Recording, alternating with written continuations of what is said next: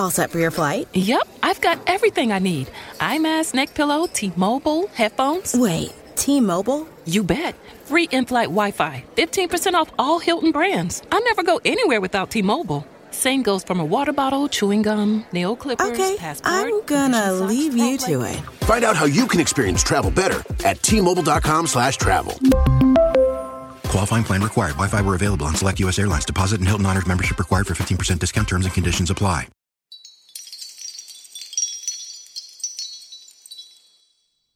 Hello, everyone, and welcome to a review. Today I'm talking about the 2015 miniseries Tut. Tut is a three episode miniseries chronicling the life and reign of King Tutankhamun.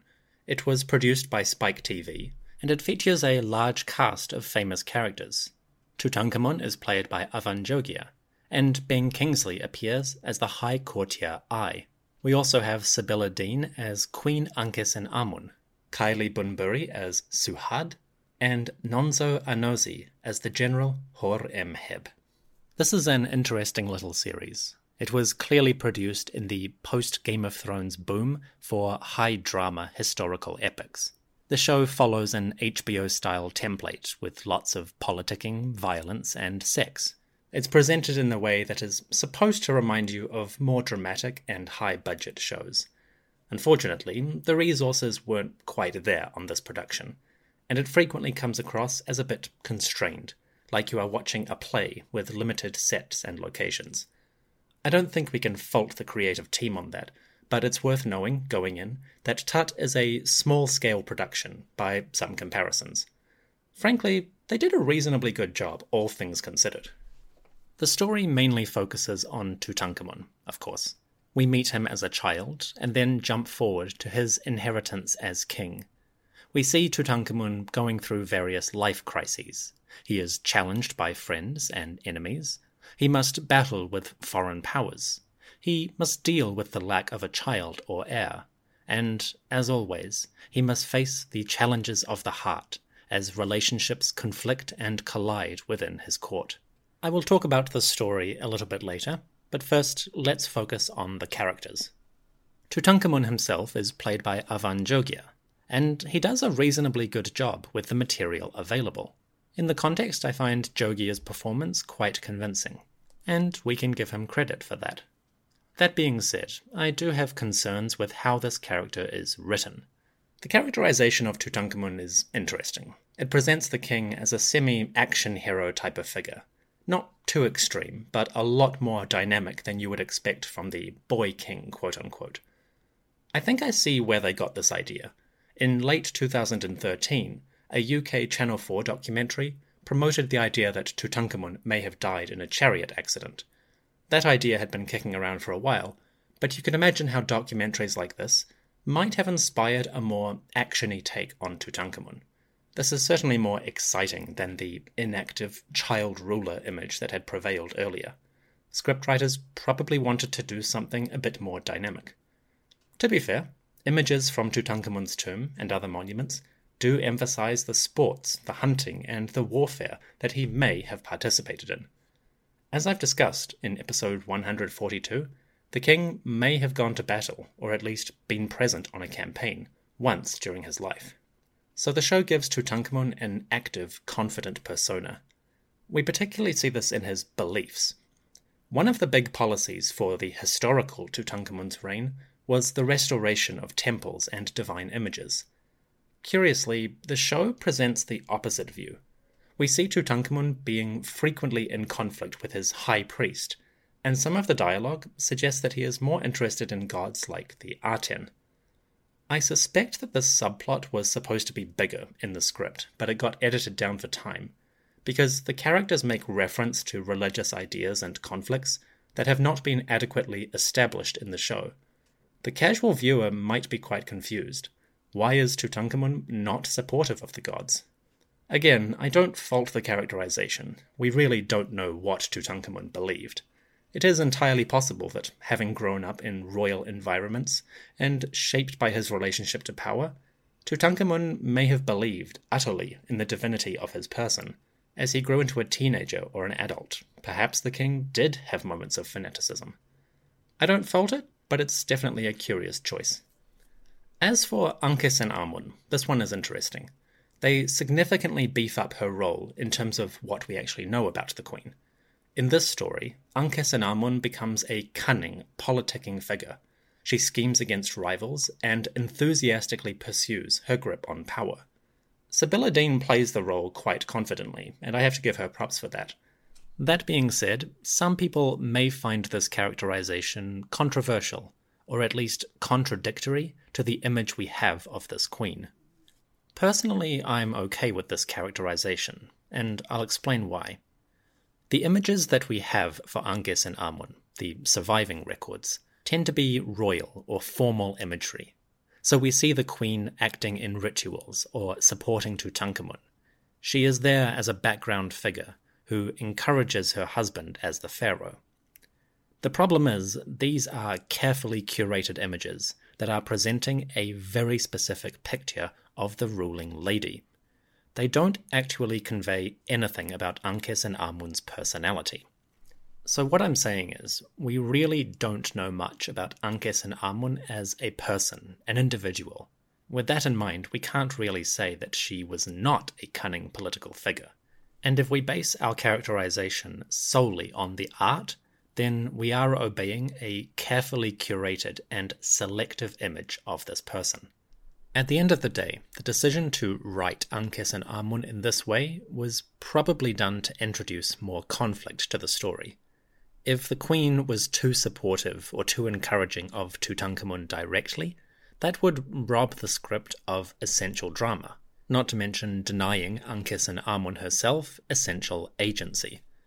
So I can see why they made this decision, and broadly speaking, I'm in favour of it.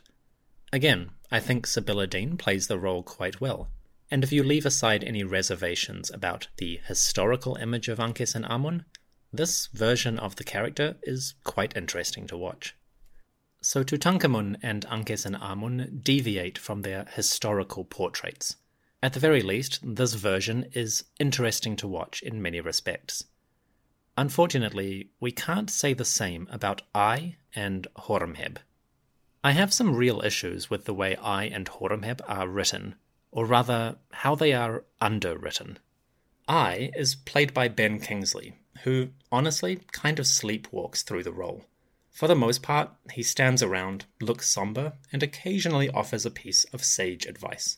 I'm not sure if that was a directorial decision, but the characterization is terribly flat, certainly too much to really shine in the actor's hands. Granted, Ai does not need to be a villain, he doesn't need to chew the scenery, but this version of the character certainly lacks charisma or much of a personality. It's sort of the opposite problem to what we saw with Tutankhamun and Ankhesenamun. The historical Ai has a fair bit of information about his role, at least in politics, and it would have been quite easy to develop a charismatic or dynamic personality for this person. It's possible they were going for a subtle characterization, an individual who keeps his cards close to the chest. I'll give them the benefit of the doubt on that, but unfortunately, the scenes which make it into the final edit do not give Ay, or Ben Kingsley, much to do, and as a result, they wind up wasting one of their most talented actors. It's a real shame, considering the historical material for Ay offers a lot of fertile ground to develop an interesting character, and considering the actor they have in this role, it seems a missed opportunity. As for Horemheb, he's interesting. Nonso Anozi's performance is quite reliable. I like that actor. But again, the character himself is quite two dimensional. We meet him as a general or a warrior, and that is pretty much all we learn about him. Anozi does a good job with the material, but some of the script decisions are questionable. For example, minor spoilers, we do see Horemheb fomenting a small rebellion against Tutankhamun and challenging the pharaoh's competence. That's an interesting choice, I suppose. But again, the script just doesn't do much with the character. They give Horemheb the semblance of an arc. He starts out as a rival, potentially a threat to the king, and he slowly develops as the story progresses. So clearly there was an attempt to give this character a bigger role. But this version of Horemheb is strangely flat. No personal life, nothing deeper than general plus warrior. It's quite strange when we find Tutankhamun and Ankhesenamun are characterized much more richly than their monuments. But people like Ay and Horemheb are just as flat as the images we see in their tombs. It's a curious choice. Again, I wonder if there was more material in the script that got edited down for time, but overall, Ay and Horemheb do not shine nearly as much as you would expect with these actors. As for the production as a whole, well, it's kind of a mixed bag. The storyline of the series focuses a lot on a war with a foreign empire called the Mitanni. That's based in some history. We know the Mitanni were a major political entity around this period, but their conflicts with Egypt were mostly in the past. And by the time Tutankhamun came to power, the Mitanni were really fading as a political force. Leaving that aside, even the basic plot about the Mitanni is kind of silly. They're very poorly defined, and they seem to be everywhere. In one scene, Tutankhamun even has to fight Mitanni scouts just outside the gates of Thebes, or Waset. So it's strange. At the one hand, they seem to be kind of nomads or vaguely defined rebels, but then they also seem like a powerful kingdom with fortresses and armies. So the script regarding the Mitanni is all over the place. They have very little character, they're just there for a point of conflict. That's quite disappointing. The political background of Tutankhamun's reign is really complicated and dynamic, and you could have easily got something really solid out of the historical material. The decision to make a kind of vague, amorphous enemy is curious it may have been a budget thing, or perhaps the script wanted to focus more on Tutankhamun, and he just needed a foreign enemy of some sort. It is strange, though, and there are many moments watching this where you feel there's potential, but they're just not following through.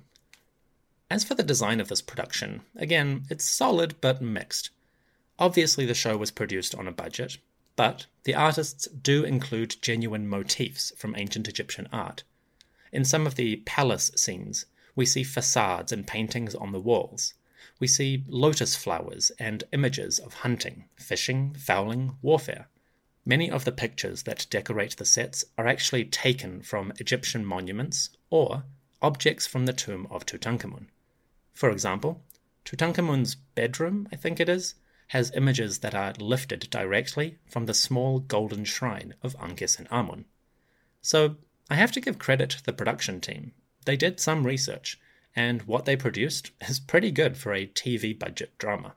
There are a few weird moments, though. The throne room is terribly uninspired, and it has these giant cartouches that supposedly say Tutankhamun, but clearly somebody just Googled the ancient Egyptian alphabet and put it together as T W T A N K A M W N, which is kind of funny. The costumes are pretty much what you would expect from a swords and sandals epic on a TV budget. They're fine, but there's nothing particularly exceptional. Everyone flounces around in bright, colourful robes, or else they just wear white and kilts. Again, because this is a post Game of Thrones production, there's a heck of a lot of leather, and all the soldiers are walking around in armour 24 7, which at this point is kind of boring, but you get it. They had a budget, they raided the storehouse for costumes, and they did what they could. That's fine, I guess. Probably my greatest criticism with Tut is actually the premise as a whole. What I mean is that there is very little in this drama that is special or unique to Tutankhamun. Certainly, there's nothing in the script that really evokes the idea of this king as we know him today. Frankly, I don't think this is a Tutankhamun story. If you described the plot in its essentials, you have something quite different from that ruler. Consider we meet a young man who is inheriting power from an aged but stern pharaoh. He must learn to face the challenges of rule and to wield his authority. He must deal with the loss or treachery of childhood friends, and he must wage war against a great foreign empire. In the process, he nearly loses his life. Finally, he must deal with plagues, scheming politicians, and the overwhelming burden of tradition. If you break it down, that's not a Tutankhamun story. That's a Ramesses story. I think you could swap most of these characters to individuals from the reign of Ramesses II. And if you did, the tale would work equally well. In fact, probably better. Fundamentally, I think the problem with Tut is that it's misnamed. If you changed only the names and kept the basic events, you would have an equally functional story. And considering the historical legacy of a king like Ramesses II, it would probably fit that individual a lot better. So, overall, Tut is solid. Your enjoyment is going to depend on what you want from the production. If you want history on film, then no, it's hit or miss at best. I think this is more of a background show, something to watch while you're doing something else. It is light entertainment with a swords and sandals flavour, and it achieves that reasonably comfortably. It's not the best drama I've ever seen with the ancient Egyptian angle, but it's not the worst. I can give it credit for that. Tut was produced by Spike TV, so depending where you are in the world, it may be accessible on streaming services. Here in New Zealand, I had to buy a DVD online, but if your country has Spike Media in one of its services, Tut may be available there. Search around, see what you find. And if you can't be bothered, well, you're not missing too much. Hello everyone, Dominic here. I hope you enjoyed this little review. Don't worry, new content is coming very soon. I apologise for the lack of releases over the past few weeks, but the lockdown in New Zealand was surprisingly disruptive to my work life and general mental health. For the first few weeks, I sort of chugged along as usual, doing my writing and editing, but slowly I found my motivation draining away. As the lockdown persisted week after week, I eventually became quite bored and wound up having to take some personal time just to get back into shape. So, if you've been missing the ancient Egyptian content, I do apologize. Rest assured, I am working hard on new material, and it will be releasing very soon. In the meantime, thank you for your patience and your support. The lockdown is hopefully coming to an end here in New Zealand, and brighter things might be on the horizon. Stay tuned, and I will be back very soon.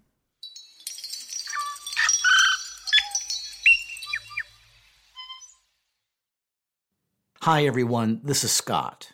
If you want to learn about the world's oldest civilizations, find out how they were rediscovered, follow the story of Mark Antony and Cleopatra's descendants over 10 generations, or take a deep dive into the Iron Age or the Hellenistic era, then check out the Ancient World podcast. Available on all podcasting platforms, or go to ancientworldpodcast.com. That's the Ancient World podcast.